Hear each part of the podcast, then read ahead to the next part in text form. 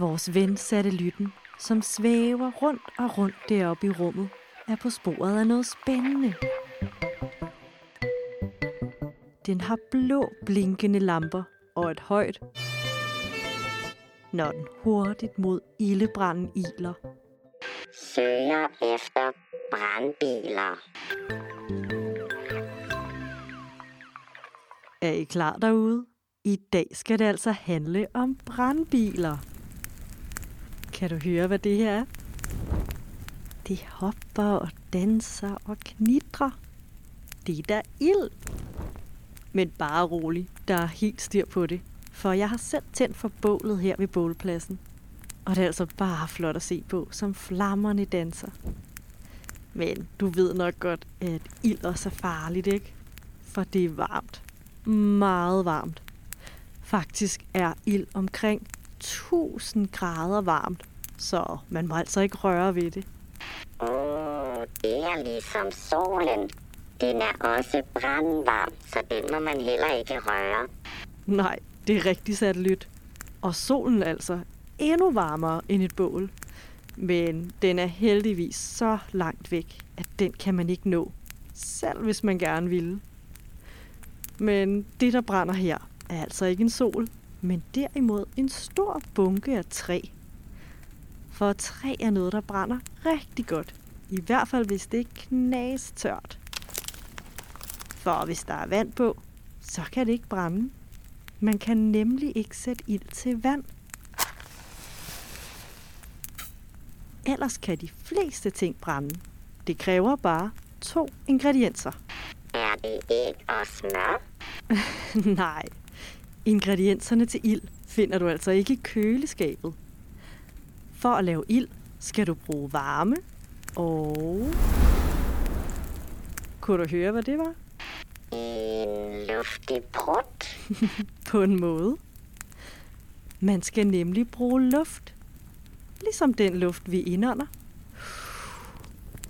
Måske har du nogle gange set de voksne sidde og puste ind i brændeovnen eller på gløderne på bålet. Det er for at give ilden noget mere luft, så den kan vokse. Og mit bål er faktisk ved at gå ud nu. Åh oh, nej, hjælp satellit. Gnisterne sprang ud i græsset. Nu er der ild i det tørre græs. 112. Vi har brug for en brandbil.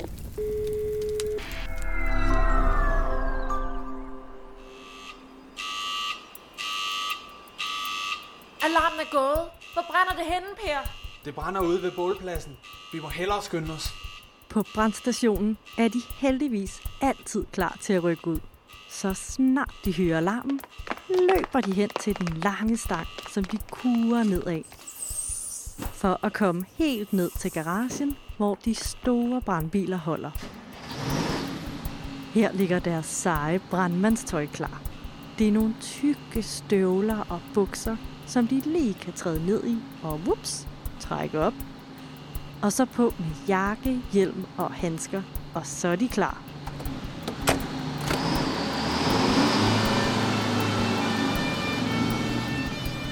Chaufføren har tændt for det blå blinklys, og også babu, babu.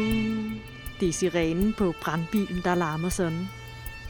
Det er for, at alle andre biler ved, at nu skal de flytte sig, så brandbilen kan komme hurtigt frem.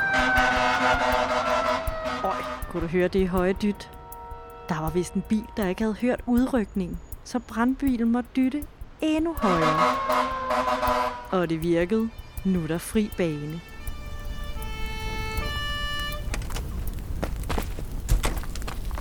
Per, du tager brændslangen. Og Gitte, du gør klar til at tænde for vandet. Og klar. Sprøjt! Brandmændene taler med hinanden gennem nogle walkie-talkies. For det kan være svært at høre hinanden, når ilden brænder og vandet sprøjter.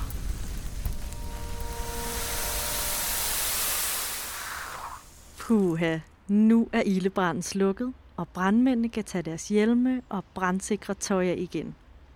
Og så kører de stille og roligt tilbage til brandstationen. Skal vi ikke tage med derhen?